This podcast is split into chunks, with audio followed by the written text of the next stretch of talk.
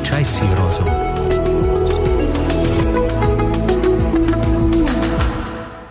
Интересно, что Библия не учит тому, чтобы человек развивался однобоко.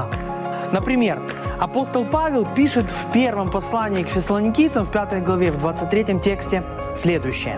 «Итак, пусть сам Бог, дающий мир, осветит вас всецело, чтобы ваш дух и душа и тело сохранились непорочными». О чем здесь пишет апостол? Во-первых, он перечисляет различные стороны жизни человека. Дух – это духовная сторона, наша вера, принципы, ценности, идеи. Душа – это наша личность, характер, эмоции, темперамент, способности, таланты.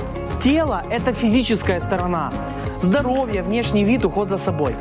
Во-вторых, Павел говорит здесь об освящении, то есть о чистоте, о святости. Говорит ли Павел, что Бог должен осветить только наш дух, только духовную сторону жизни?